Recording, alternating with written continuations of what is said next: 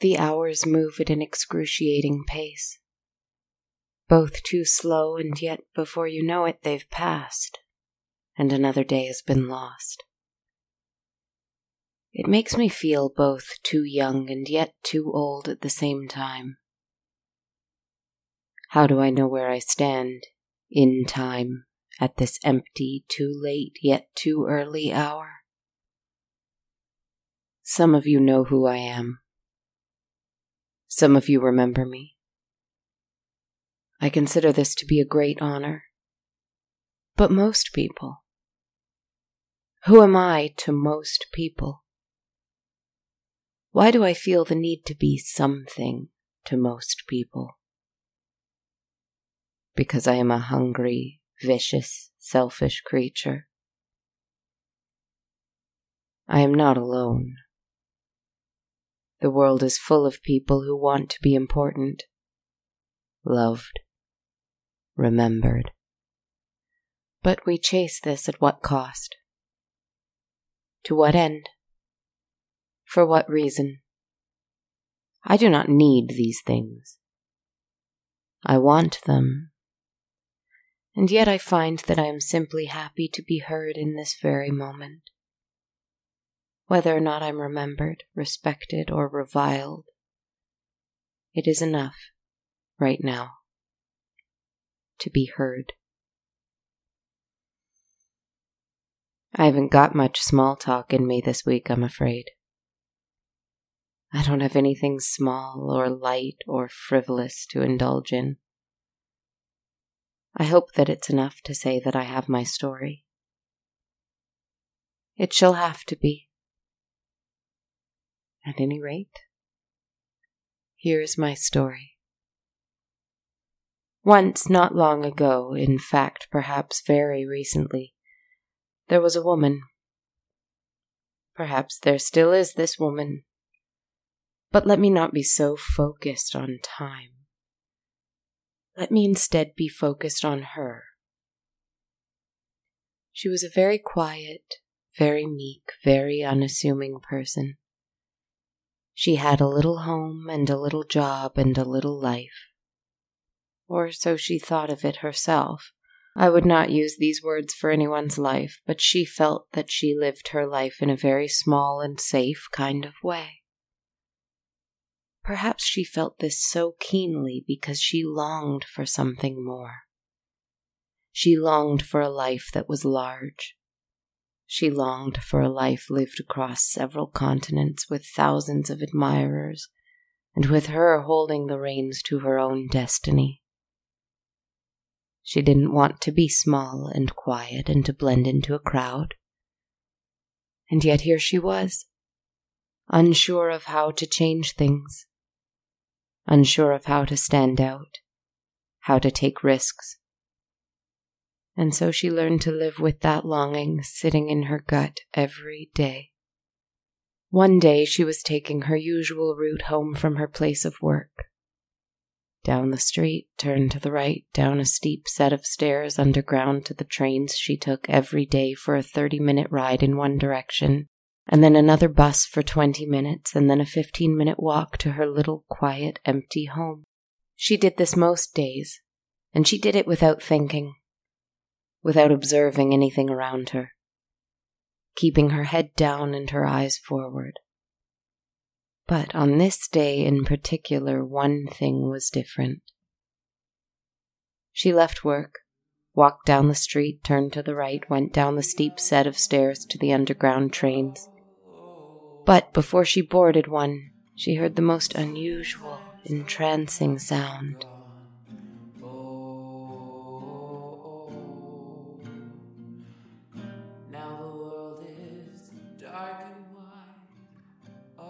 It was a music unlike any she'd ever stopped to hear before. And in all fairness, she didn't stop and listen to music very often at all. But this music was so unusual to her.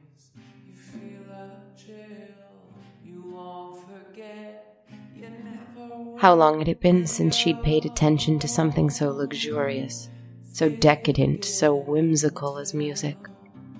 or art, or film. She couldn't remember. But this music. Can I describe how personal it seemed? How very close to her heart, to something from long, long ago, in her past when she couldn't remember, but knew she'd heard this music before. How the words seemed to appeal to a tiny part in the corner of her mind that she never told anyone about.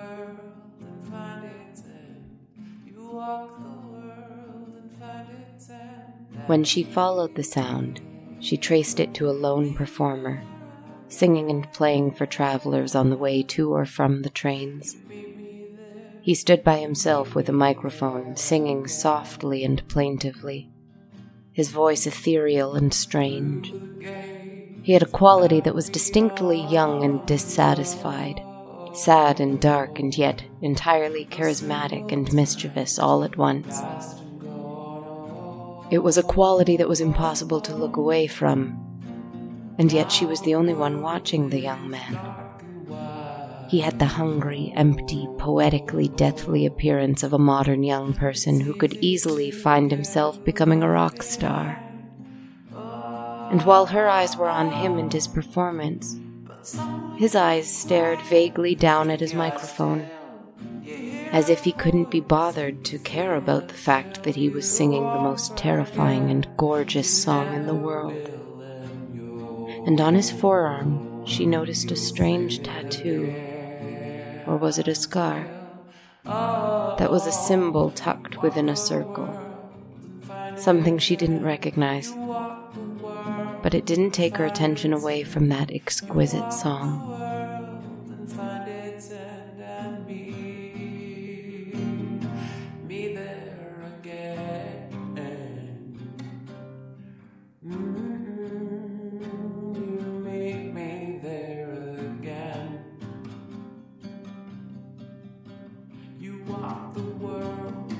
But only she seemed to hear it.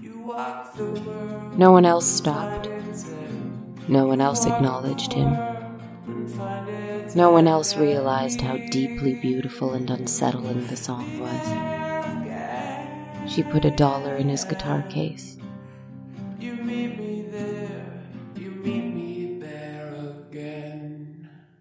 And he stopped playing.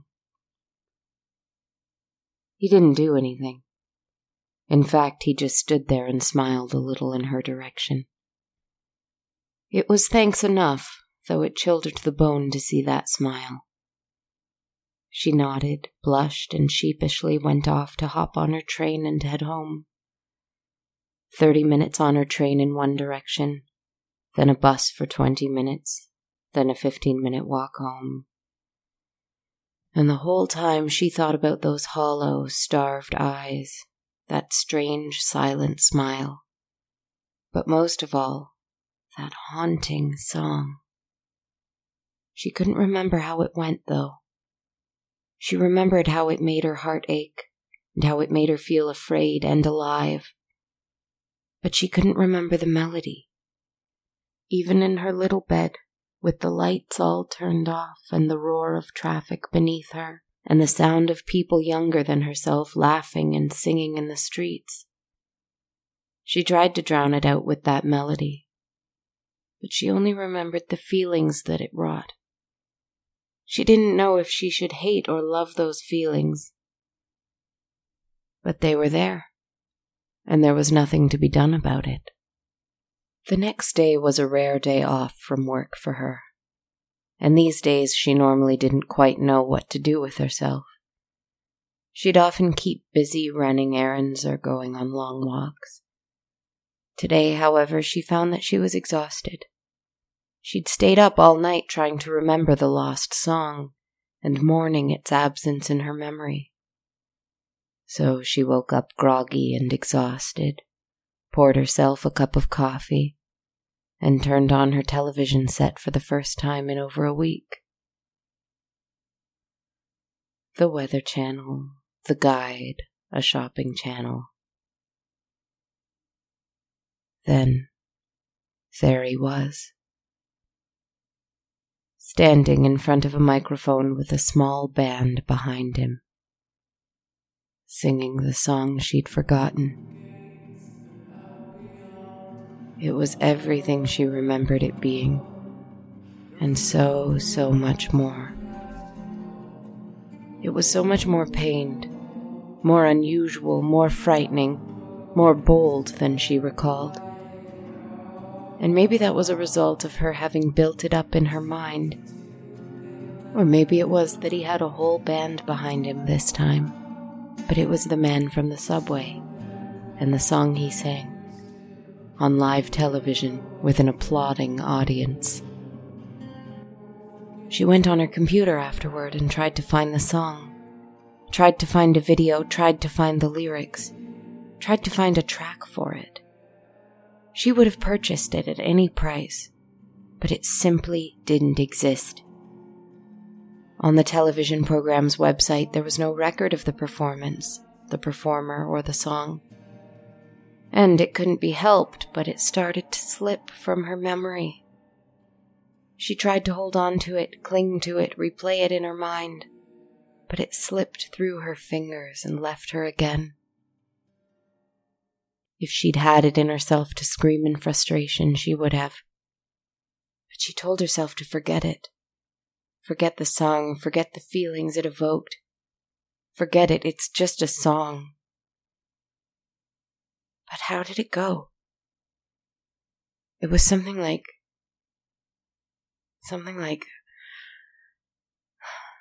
a primal, ancient, yet entirely modern and new chant, no, a prayer, no, an elegy, a, a celebration, something like everything and yet nothing. Let it go, she told herself. Let it fly away. She found herself wandering around her home that day, trying to recall the words and the melody to no avail and leading into another sleepless night. The man's hungry smile and unfocused gaze taunting her from within the television set in her mind. How did he not exist online? How were there no traces of this song in any public record? Yet she'd heard it twice within a 24 hour period. In this day and age where everything is so public and so trivial, she had found something very private and very rare and very, very special. Yet it seemed to be only hers. What could it be worth if it only belonged to her? She went to work the next day, and no one could tell that she was tired and frantic, distracted and dazed. No one even noticed that she was a little late. She got through her day completing her work in twice the speed as usual, which again no one noticed, and then packed up her things with shaking hands and began her walk to the train station. When the man wasn't playing there, her heart sank and she roared aloud in the subway station. No one even raised their head. She rode the train for 30 minutes and the bus for 20 minutes, heading home again, and began her 15 minute long walk home. However, she couldn't help but hear the clinking of glasses and applause of customers at a bar where live music was playing. She usually ignored the sound, but when she heard his voice, she followed it. He was here again, and she was going to find him. He played the song in a bar. No, a club, a most exclusive club. For a crowd of dozens, perhaps over a hundred dancing people. She found her way past the bouncers and inside the club, standing still as stone, watching him. The dancers were more entranced with their drinks, their companions, or their own dancing than they were of the incredible musician. In fact, no one watched him at all except for her.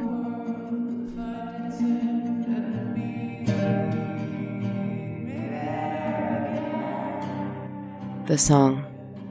The same one from before, the same words, the same melody, the same voice. But she was so relieved that she was hearing it again that tears poured down her face in gratitude. Thank you. Thank you for bringing this music back to me, back to my life. For there can be nothing better than this. I don't know how no one else knows, but this is the most valuable thing in the world. When the performer had finished, she tried to watch where he disappeared to and track him down to a green room or backstage area. When she asked bouncers or barbacks where the musical performers were, they seemed to brush her off and refuse to answer her question. When she asked about the young man who just sang the haunting song, no one seemed to know who she was referring to. They didn't know his name, or the name of his band, or the name of the song. No one could find any record of him, and no one thought it was unusual, especially because so many came in and out of here. One couldn't be expected to remember everyone of a small degree of talent. This one, she insisted, this one you have to remember. But no one did. And the song slipped away from her memory again. Furious, she walked home where she smashed everything she could find. Every little insignificant thing that she'd spent her little hard earned money on. She pulled it from the cupboards and dashed it against the walls. She hadn't done it earlier because she was afraid of someone complaining about noise from her apartment. But now she found no one noticed. No one cared yet again and so she shrieked and broke things and tried and tried to bring the song back. But it was gone. Another sleepless night, another glassy eyed, exhausted day at work where she got almost nothing done and no one noticed. Another long trip home by subway and by bus and by her own two feet. But she found she couldn't stay home alone. The silence in her room was deafening. The television only showed her things and people that weren't that song or the singer. She didn't want anything that could be here. She found herself walking at midnight somewhere else. Somewhere with people. With music. Yes, it was a weeknight. Yes, she was normally afraid of walking around the city at this hour. But she didn't care and the frenzied, bloodshot quality to her eyes frightened away anyone who might wish mischief on her. She found a street. A street with sad wanderers like herself, lonesome and vigilant for something. An opportunity, a person, a song, anything. She found a bar. A bar where a man was singing at a microphone, drunk and sad and distant, against a backing track that had no vocals, only instruments supporting him. The upbeat bounciness to the instrumentals only seemed to enhance his foggy, empty singing. She went in, ignoring the bartender, ignoring the small group of people scattered throughout the bar. She waited at the foot of the stage for the man to finish his song, and she immediately took the microphone and stood on stage, looking out.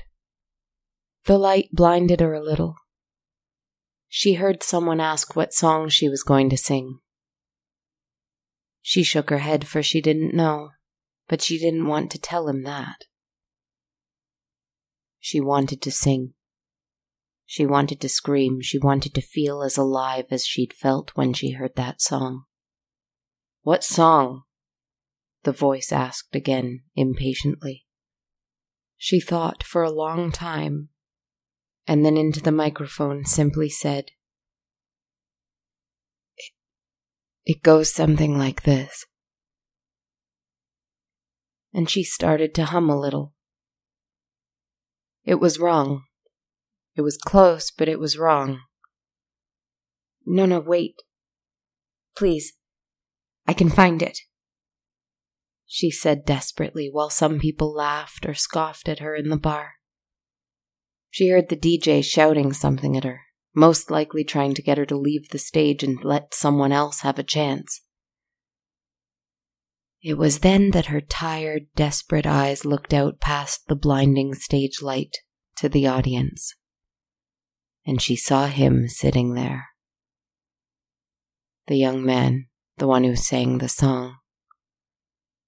He hadn't entered. He wasn't there before. Yet here he was, appearing from out of nowhere. His arms were folded on the table in front of him, the scar on his forearm visible. He smiled at her. She opened her mouth in a huge smile, a huge, grateful smile that was deeply excited at the prospect of having that song so close to her again. She had to have it. How does it go? She begged him quietly over the microphone. He didn't answer. He just watched her intently, seemingly pleased somehow with himself, but more so with her. Please, please, give me the song again. I have to know it. I have to have it. I'll do anything, please. And he knew that she meant it.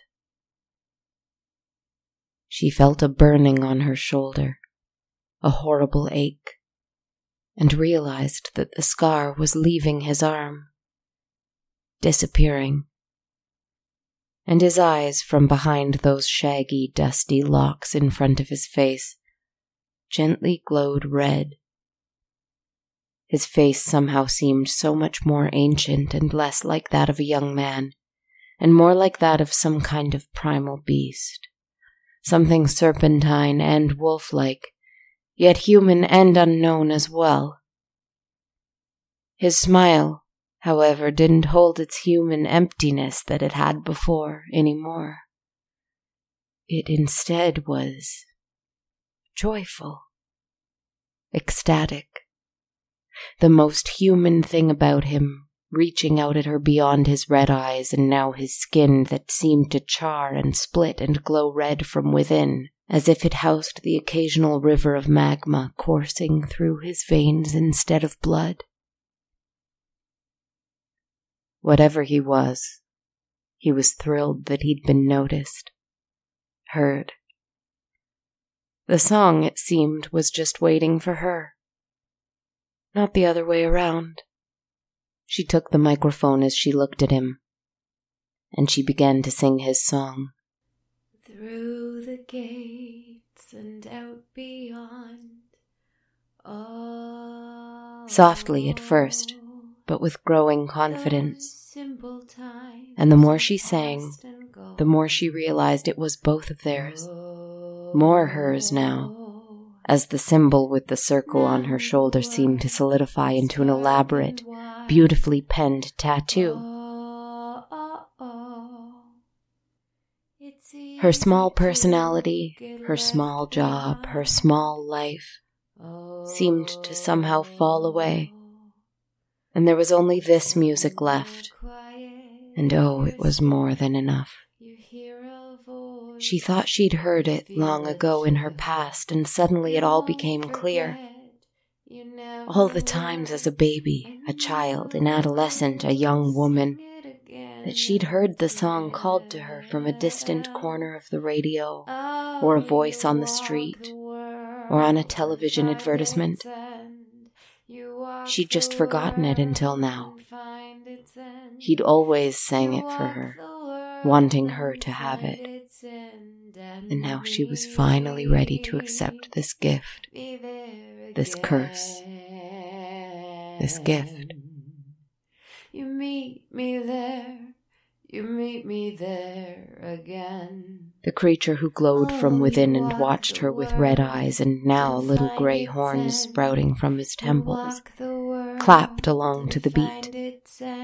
She remembered every single line of the song, every word, and more importantly, every feeling. And he heard it for the first time coming from someone else. And when she was done, he would forget it, and she would remember it forever and ever until she wanted to give it to someone else. Again. But he, in the meantime, could go home. Wherever it is that he came from, for it wasn't here on earth.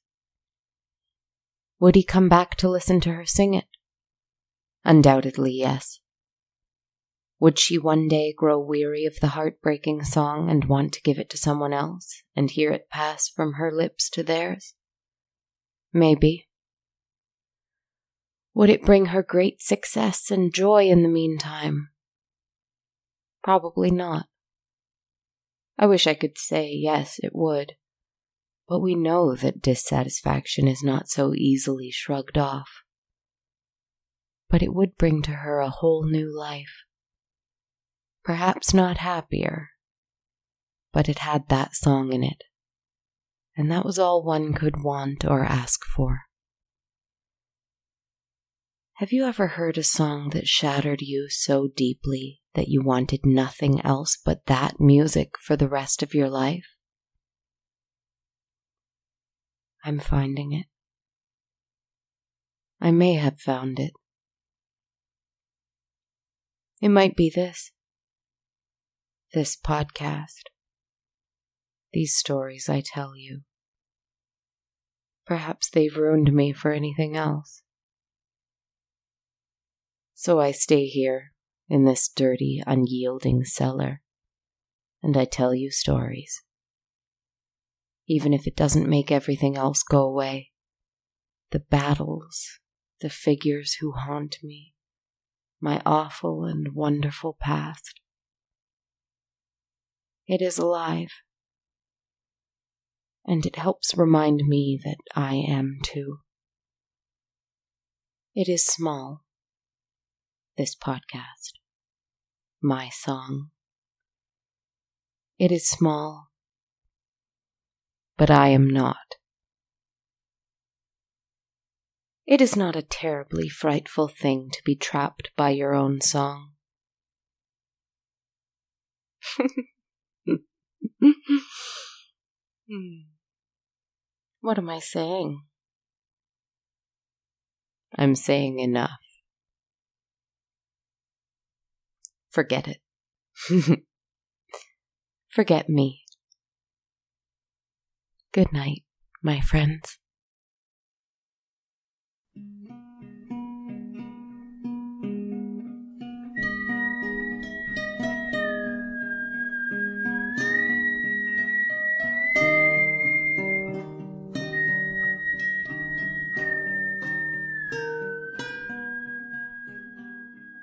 Hello and good evening, everybody. This is Kristen, the podcaster slash writer slash performer slash composer slash everything of this show. Thank you so much for listening to episode 68 of On a Dark Cold Night. I hope all is well for you tonight. I'd like to send a thank you to a recent five star reviewer of the podcast, Shayna29, who writes a review called Amazing with One Small Drawback Personal Preference. Shayna29 says, I love this podcast. The only thing I would change is the high pitch whistling. I listen to them as I fall asleep, and sometimes I'm almost out, and that whistle wakes me up. LOL. First of all, thank you so much for taking the time to write. I am more than happy to hear constructive criticism, and um, in fact, this criticism I have uh, heard before. So um, I'm happy to say that my recent episodes actually do have the theme music turned down quite a bit. Um, I I hope that helps but I sincerely appreciate you leaving a five star review to share these thoughts. Um, that's really so helpful. If you want to help out the show, leaving a review on iTunes like Shayna29 is so awesome and very helpful. You can also do it on Stitcher or on my Facebook page. Next up, you can follow me on Facebook on our page or on Twitter at A Dark Cold Night, Instagram at Dark Cold Night Podcast, or on my YouTube channel on A Dark Cold Night. You can also help out by supporting me on Patreon at patreon.com slash darkcoldnight. For any amount you pledge a month, you can receive access to my ever updated soundtrack of the show there. If you don't want that perk and want to donate only once, feel free to buy me a coffee at ko-fi.com slash darkcoldnight. Finally, we also have shirts and hoodies available at bonfire.com slash on dash a dash dark dash cold dash night. All of these links can be found at my website, kristenzaza.com slash podcast. Thank you so much for tuning in and hanging out with me tonight. I appreciate it so much. Have a wonderful week and rest well. Good night, my friends.